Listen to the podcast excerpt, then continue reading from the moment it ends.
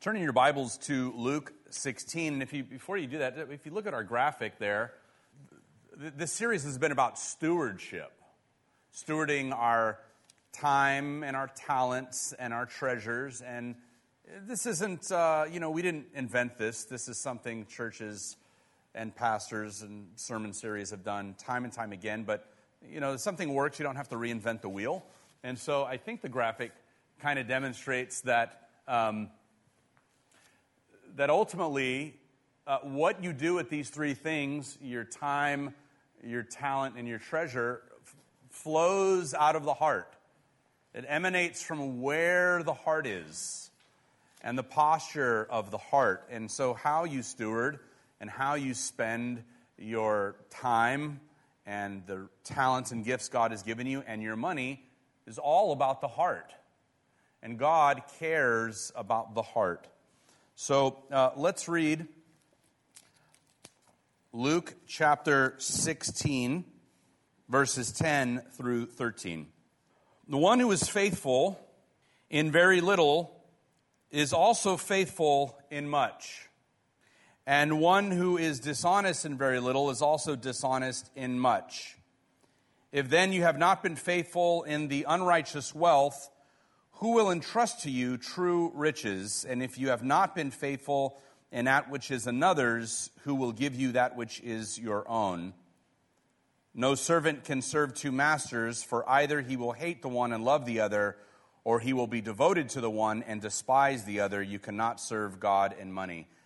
I just noticed on the top of my sermon, I have the wrong text on there. And so when I forwarded for the slides, I looked at all the slides, but I didn't look at the sermon text. And so that's my bad. Sorry for that. So um, I'm going to read it again. Sometimes things throw you off. I'm going to read this again and you can just listen or look at it on your, your, in your Bible or on your phone.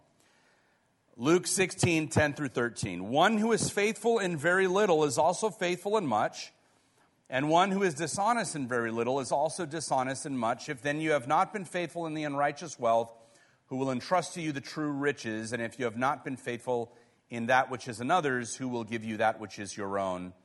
No servant can serve two masters, for either he will hate the one and love the other, or he will be devoted to the one and despise the other. You cannot serve God and money. Let's pray. Father God, you are great and uh, gracious to us. And we thank you for the ways that you have blessed us with our time um, and the freedom, Lord, that we do not spend all of our time working. We have free time. And you have also equipped us with certain gifts and talents by your grace, and you also give us wealth and look to us expecting us to honor you in that area of our lives also. We pray now, Lord, that you would help us to uh, long, Lord, to please you and long to behave in a way that, Lord, um, not only pleases you, but um, mimics your very heart. And Lord, that how we steward our treasure and our finances would reflect, Lord, your own values, that we could glorify you and be your people.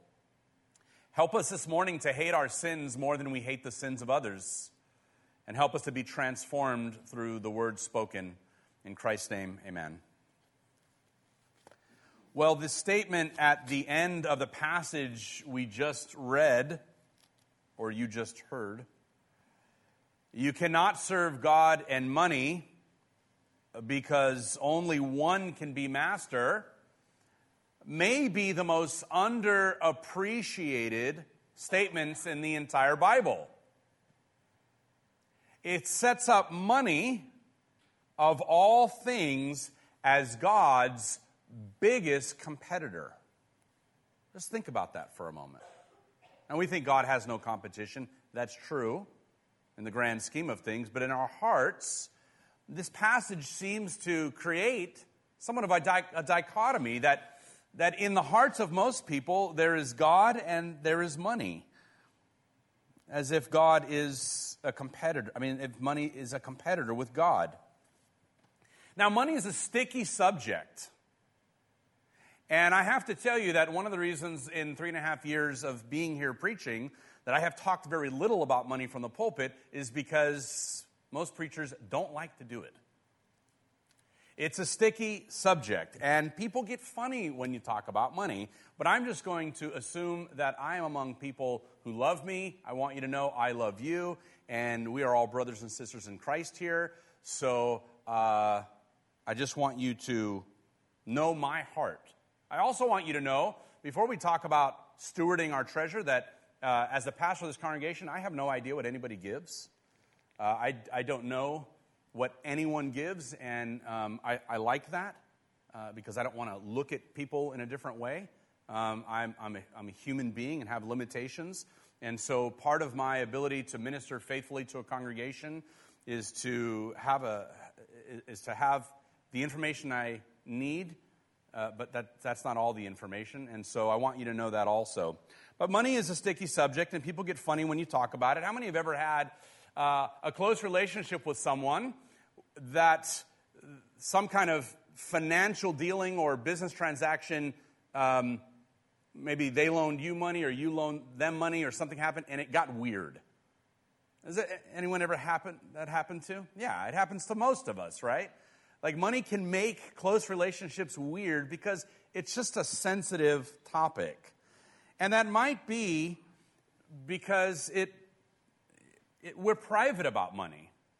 You know, we'll reveal a lot of things about ourselves before we reveal what we do with our money. And that might be because it reveals the heart. Now, Martin Luther said people go through three conversions the conversion of their head, their heart, and their pocketbook, unfortunately, not at the same time. James W. Frick says, Don't tell me where your priorities are. Show me where, you spend your, where you spend your money, and I'll tell you what they are. And another saying goes like this Show me what a man does with his money, and I'll show you his God. Because what we do ultimately with our money is about worship. How we spend our money, how we steward our money, our treasure, our possessions is ultimately about what we worship. Well, the passage we just read in Luke comes on the heels of a parable about money. Uh, the parable of the shrewd manager, which we covered when we went through the book of Luke. We did not cover this passage.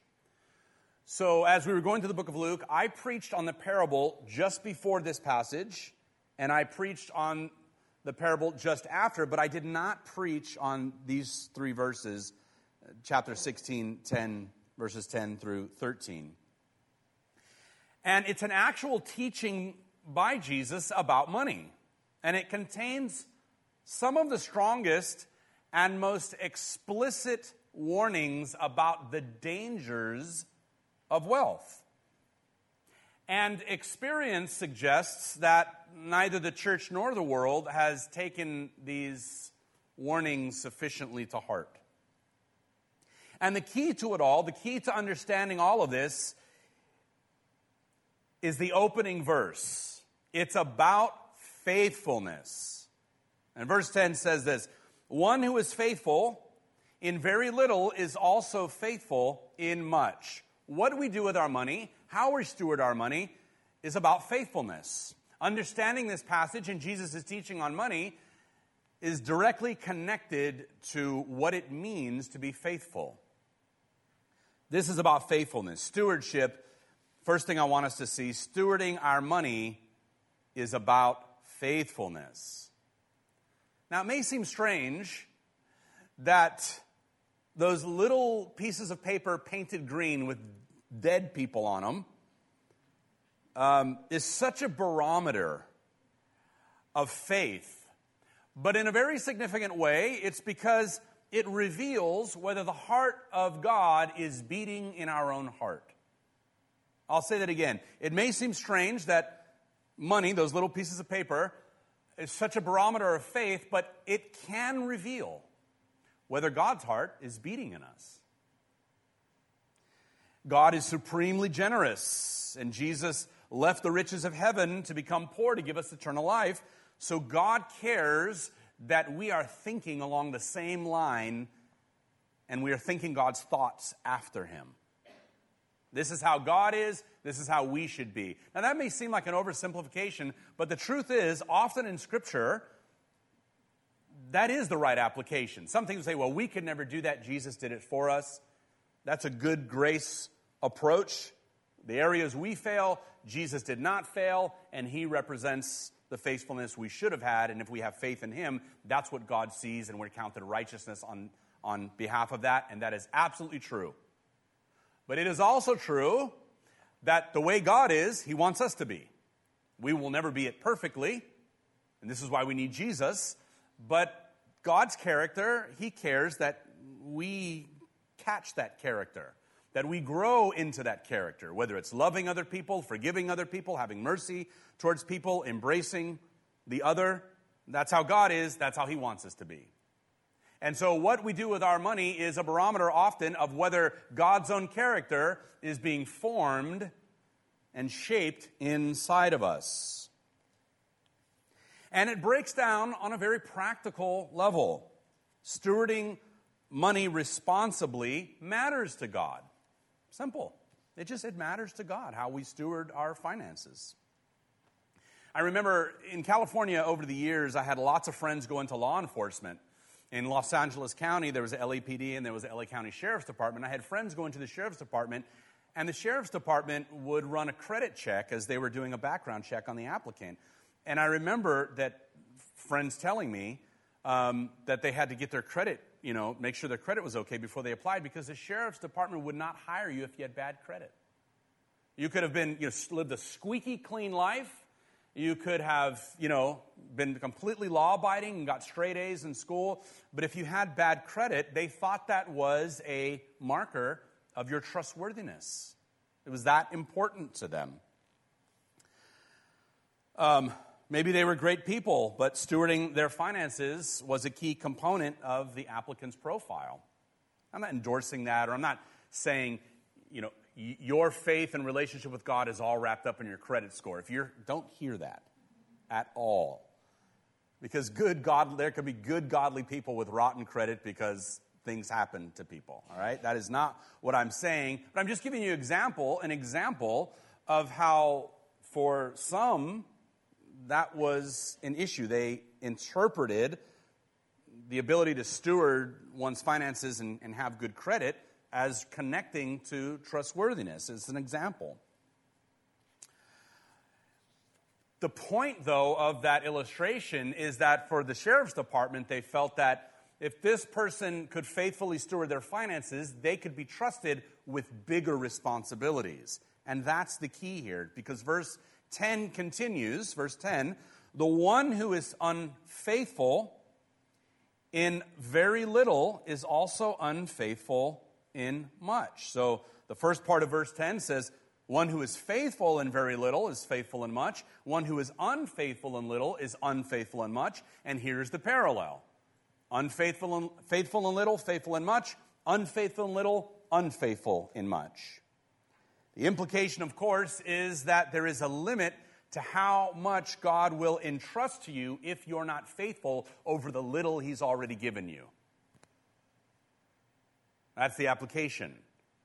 That God will entrust things to us, but there is a rule of entrusting more if we're faithful over what we had. And you know the parable of the talents, right?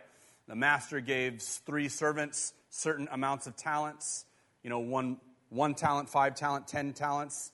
And the two servants with the five and the ten went and invested and made those talents, which represented money. They weren't gifts. In this sense, the talent was actual currency, money. And they, their investment, you know, produced a return. And the one with the smallest amount, he didn't do anything with it. And so he was not entrusted to, with more.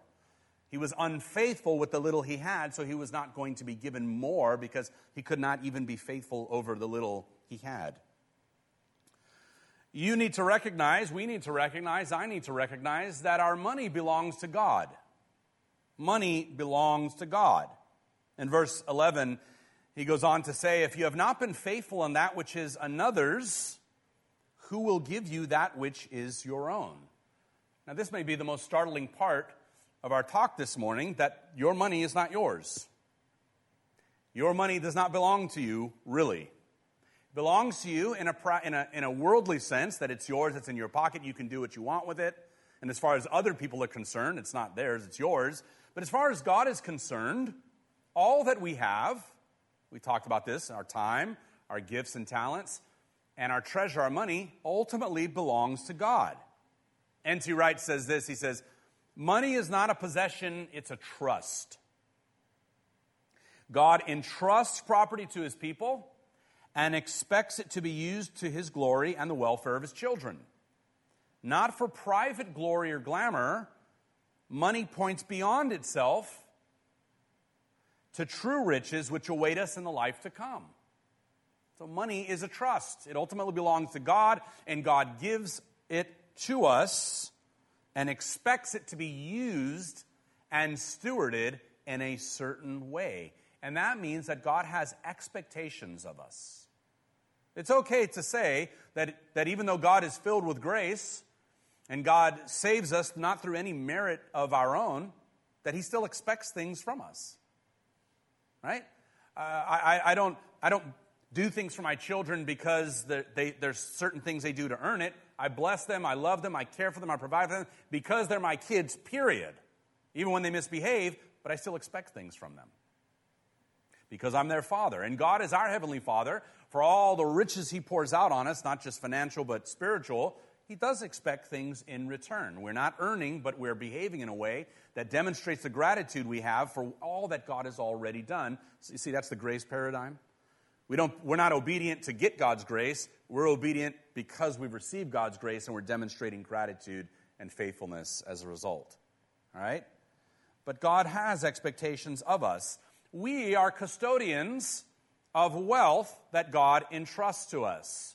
We are custodians of wealth that God entrusts to us our money and our possessions. Our money and our possessions.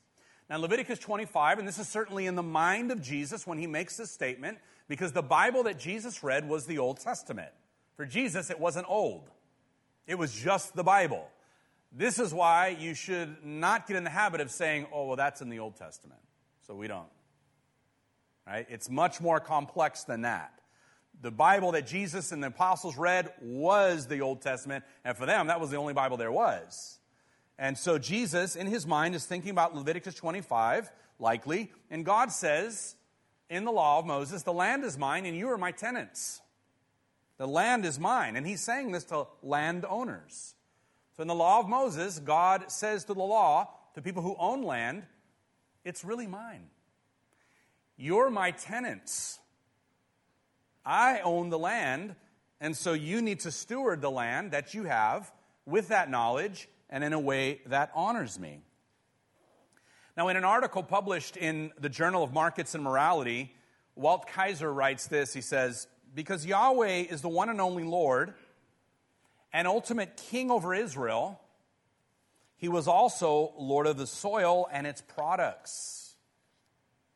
Now, in the Old Testament, the Israelites were to give the first fruits of their harvest, which was a full tenth of their crops, which were to be brought into the storehouse. And I'm going to read Malachi 3, and I'll have some damage control after I read it, okay? Malachi 3. Will a man rob God? Yet you are robbing me. But you say, How have we robbed you? In your tithes, a tenth, and contributions. You are cursed with a curse, for you are robbing me, the whole nation of you. Therefore, bring the full tenth, the tithe, into the storehouse, that there may be food in my house, and thereby put me to the test, says the Lord of hosts, if I will not open the windows of heaven for you and pour down for you a blessing until there is no more need. I will rebuke the devourer for you, so that it may not, so that it will not destroy the fruits of your soil, and your vine in the field shall not fail to bear. Says the Lord of hosts, then all nations will call you blessed, for you will be a land of delight, says the Lord of hosts. Now, there's a lot of debate out there about tithing that I'm not going to get into right now. but, you know, there's these questions. Is it still valid? Was that specifically something unique for the nation of Israel? They were an agrarian culture, and the tabernacle had to have certain, uh, you know, yield of the crops, not only for the priesthood. I, you know, those are all valid questions, and it's a big conversation. But here's what I want us to catch about this passage from Malachi 3. All right? There are some principles, whether you believe tithes is still valid or not, there are principles here that are timeless that I want all of us here to walk away with this morning. The tithe was a regular portion of income set apart to be given. It was a sacrifice to give. Wasn't easy. It was meant to supply God's house with resources. It tested God's faithfulness. So, this is the one place in the Bible where God actually says, Oh, no, no, no. In this area, you can test me. Right? Like, Jesus told Satan, when Satan tempted him to throw yourself off of the pinnacle of the temple because it is written, He will give angels charge concerning you, lest you dash your foot against a stone. Right? Satan said, Prove you the Son of God by throwing, launching yourself off. And Jesus said, It is written, You shall not test or tempt the Lord thy God. But in this area, this is an area where God says, No, no, no, you can test me here. You want to test my faithfulness? Be faithful in your giving. This is another principle. So it tested God's faithfulness. It was rewarded with blessing. God promised. He says, Put me to the test and see if I won't pour you out a blessing. It perpetuated prosperity right? He says, I'll rebuke the devourer so that it won't destroy the fruit of your soil, and your vines shall not fare, your vines shall not fail to yield more crops. And this is most importantly, this is most important. This is I, I want you to I want you to grab a hold of this. It was evangelistic.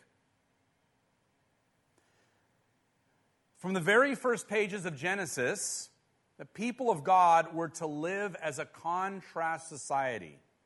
And this gets at the question of, of why, right? Okay, it honors God and God is happy and all, you know, if we give. But ultimately, kind of like the big picture of the world, the story that, that God is telling about himself in the Bible is that his people are supposed to live as a contrast society.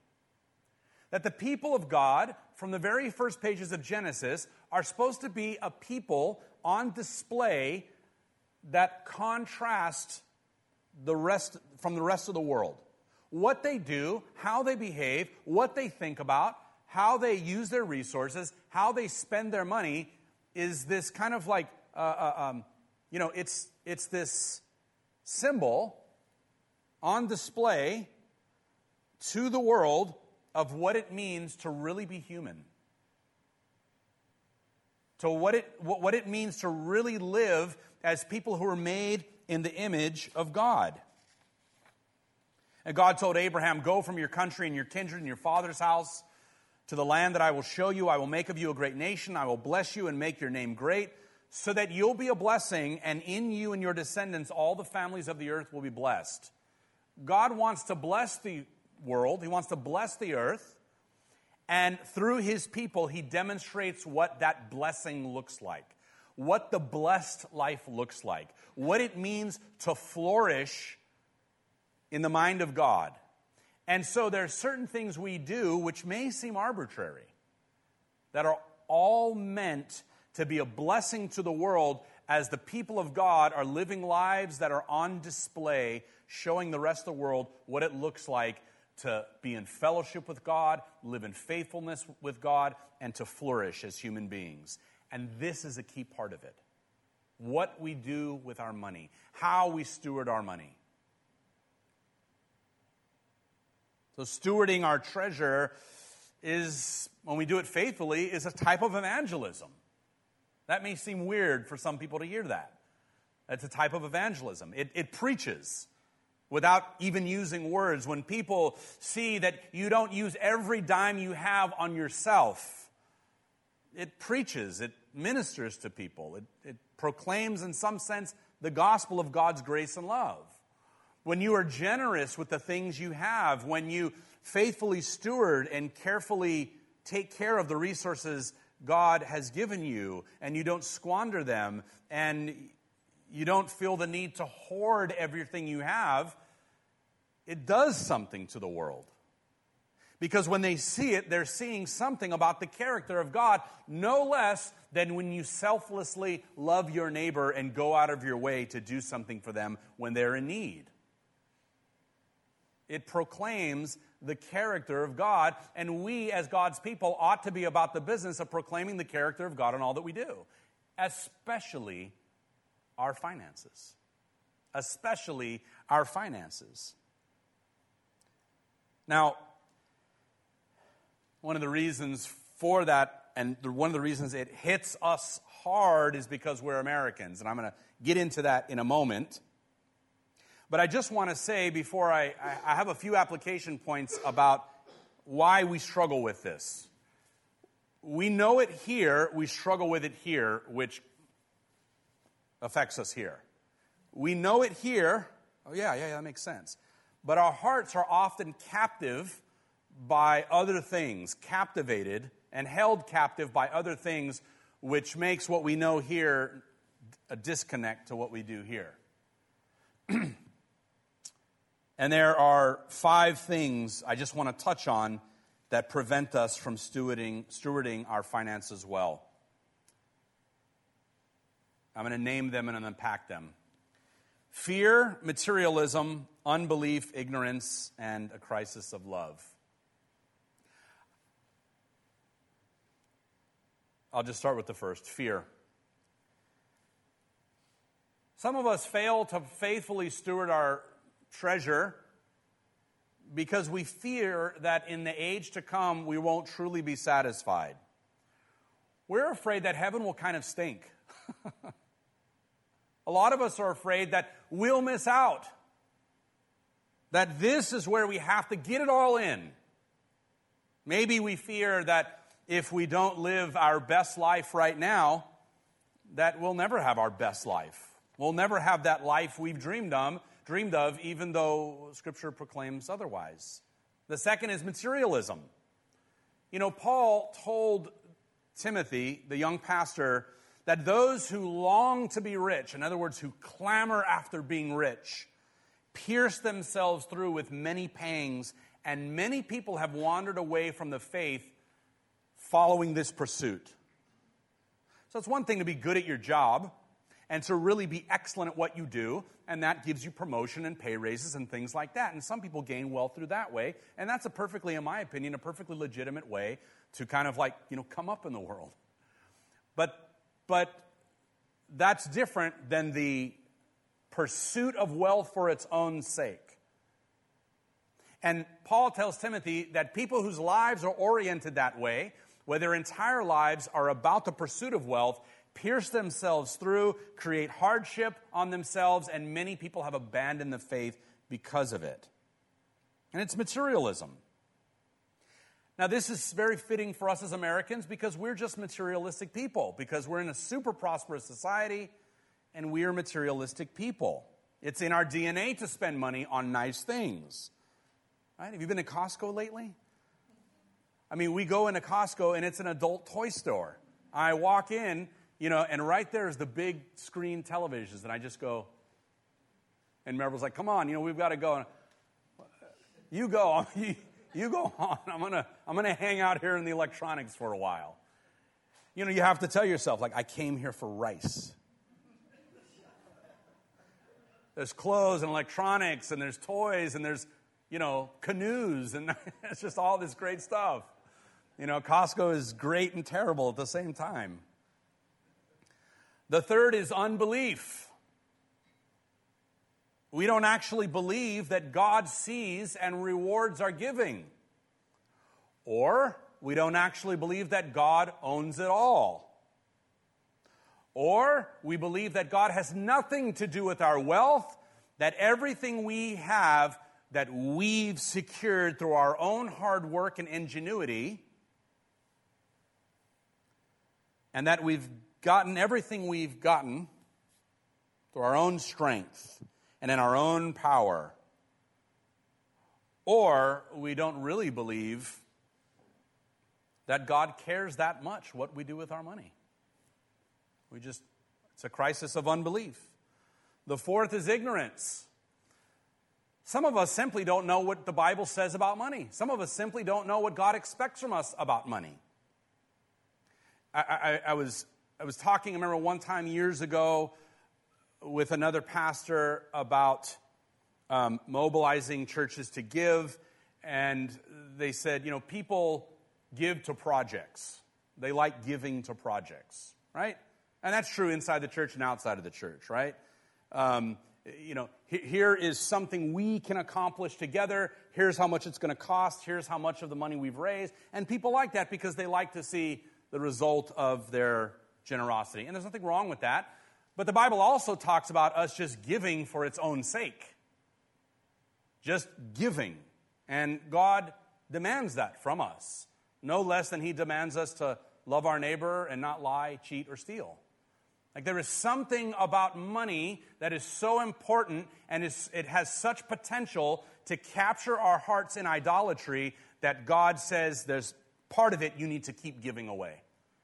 That there is a part of your income that you need to determine to give and get rid of. Because it's just that powerful.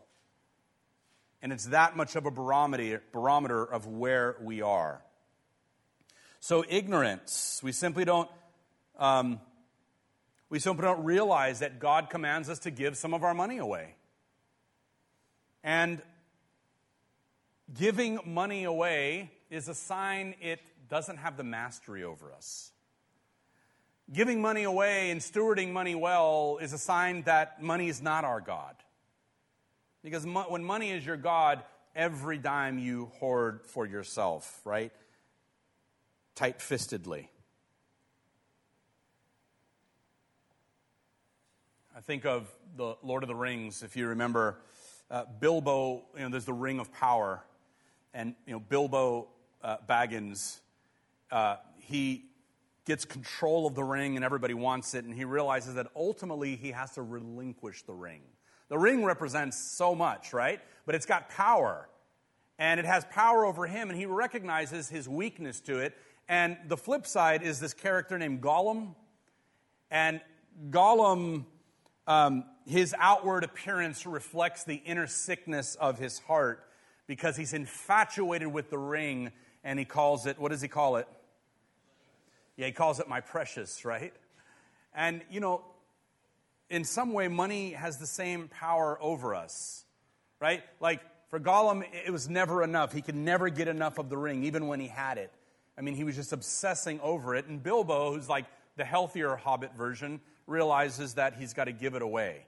It's a, it's a blessing and has a potential to also be a curse to him right? He uses it to get out of danger. I'm just going to keep going on and on with the Lord of the Rings thing, but, but you get the point.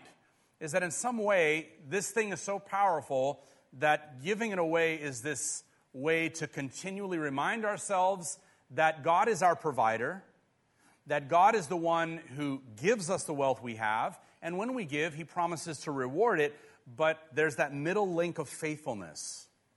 That middle link of faithfulness that is like the chain in the cycle of provision and blessing. And God cares about it. And then finally, and fifth, is a crisis of love.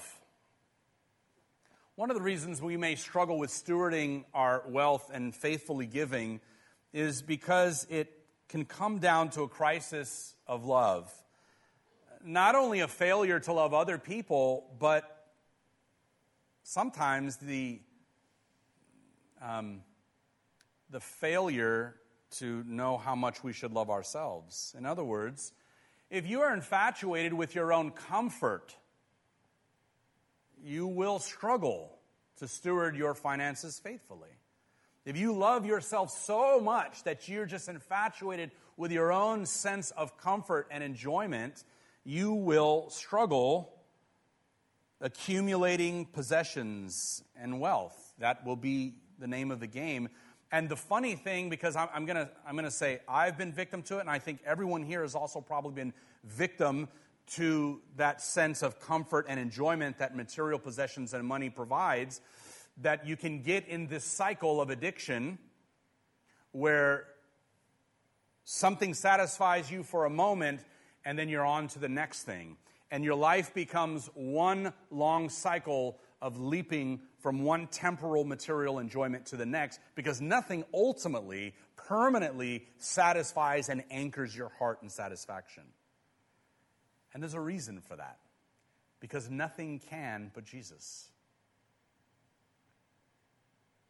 Nothing can ultimately satisfy your heart like He can. Money is temporal. Money will not last forever. Jesus calls money unrighteous in that it belongs to a fallen world system that when the new heavens and a new earth come, it will pass away. And in the previous passage of Scripture, Jesus says to people after having given the parable of the shrewd manager, Therefore, use this unrighteous money. It's not that it's evil in and of itself, but it belongs to an evil age that is passing away. He says, use it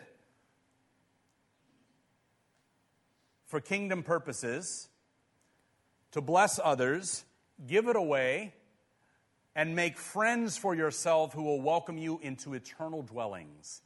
Which means that part of the reward we receive in heaven will be how faithful we were over the money God has given us.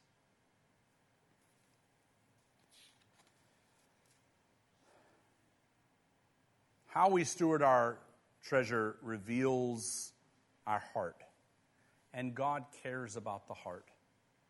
God wants his heart to beat in ours, and he wants the image of his son Jesus, who left all the riches of heaven and became poor for our sake, to be reflected in our own character. And this is part of what it means to be faithful. This is part of what it means to live the Christian life and be faithful to God is to abandon any idolatry that we might have in, our, in the area of our finances and ultimately yield up all that we have to God, knowing that He gives it, and when we give it back, He rewards it. And so God is not a taker, He's a giver. God is not a taker. God doesn't say, Give me, give me, give me, give me your time, give me your talents, give me your money. God actually says, I'm giving those things to you. I want you to give back some of that, and I will reward that giving. How gracious is that? How wonderful is that? That God says, I, have I've given it to you, and when you give it faithfully, reflecting my own character the way I give, I'm going to reward that too. What a wonderful God we serve. What a sweet and loving Savior we serve who is so generous and gives us. He keeps giving. Let's pray. Father, we thank you now um, for your grace and the gifts you give. The word grace means gift. The gifts you give to us, in that all that we have, all that we've received, we've been given from you. Every good and perfect gift is coming down from the Father of lights, and you don't change. Help us, O oh God, to be faithful in how we steward our time, how we steward our talents and how we steward our treasure. Help us, O oh God, that the character and image of your Son, Lord, would uh, blossom in us, that we might glorify you, we be edified through the process, and that the nations would look upon your people and see your very character and be touched and transformed by it. We pray these things in Christ's name. Amen.